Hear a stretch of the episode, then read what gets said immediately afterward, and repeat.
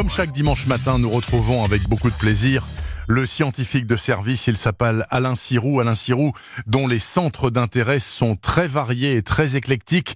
Alain, bonjour. Bonjour Bernard, bonjour à tous. Voilà la controverse tout à fait inédite Alain Sirou. Jeanne Calment, qui est morte à 122 ans en 97, était-elle ou pas la doyenne de l'humanité incontestée?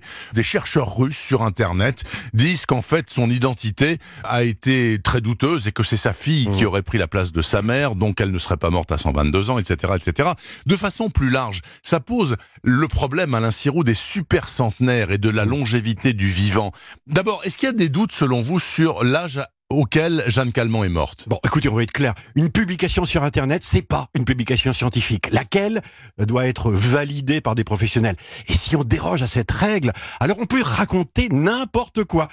Les gérontologues de l'INSERM qui l'ont connue, qui ont documenté sa vie, qui ont parlé avec elle pendant deux ans, qui ont amassé un matériau considérable, parlent de polémiques ridicules alors que les Russes, eux, parlent d'escroquerie au viager pour justifier la supposée fraude de, de Jeanne Calment.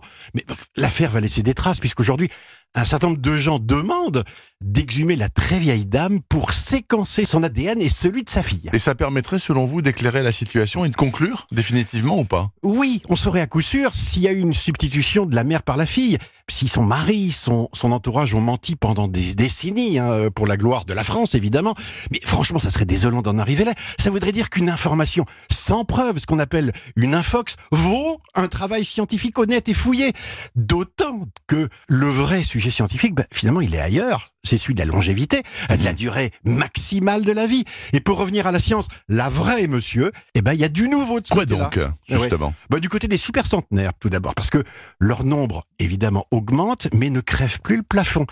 La femme la plus âgée du monde, qui est une japonaise, n'a que que Bernard 115 ans. Mhm. Et les chercheurs remarquent que la durée de vie maximale n'augmente pas. Le nombre de personnes atteignant 110 ans et plus reste extrêmement faible. Et donc dans ce contexte, Madame Calment serait un être tout à fait exceptionnel. Est-ce que l'on sait pourquoi la durée de vie extrême semble aujourd'hui limitée à 115 ans autour? Pas du tout, on l'ignore. Mais les, euh, les recherches progressent sur le modèle animal. On a trouvé des similitudes entre le génome des tortues, figurez-vous, mhm. et celui des centenaires. Ah.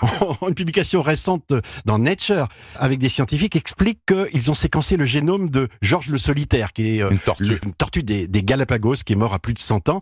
Et ils ont identifié plus de 900 gènes permettant à ces animaux de vivre vieux, mais mieux encore de vivre en bonne santé. Ils ont trouvé des gènes qui luttent contre le stress oxydant, d'autres qui permettent aux cellules de renforcer les défenses contre les agressions étrangères, d'autres encore qui interviennent dans la réparation de l'ADN.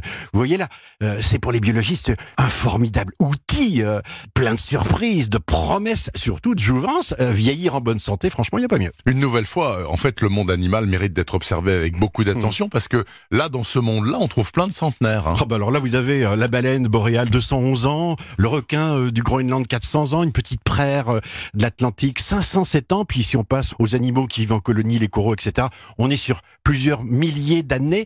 Mais le summum du summum, Bernard, c'est les hydres douces, une toute petite méduse qui, grâce à leur pouvoir de régénération cellulaire hors norme, sont théoriquement immortelles. Ah. N'en déplaise aux Russes. L'immortalité en bonne santé et n'en déplaise aux Russes. Merci beaucoup Alain Sirou.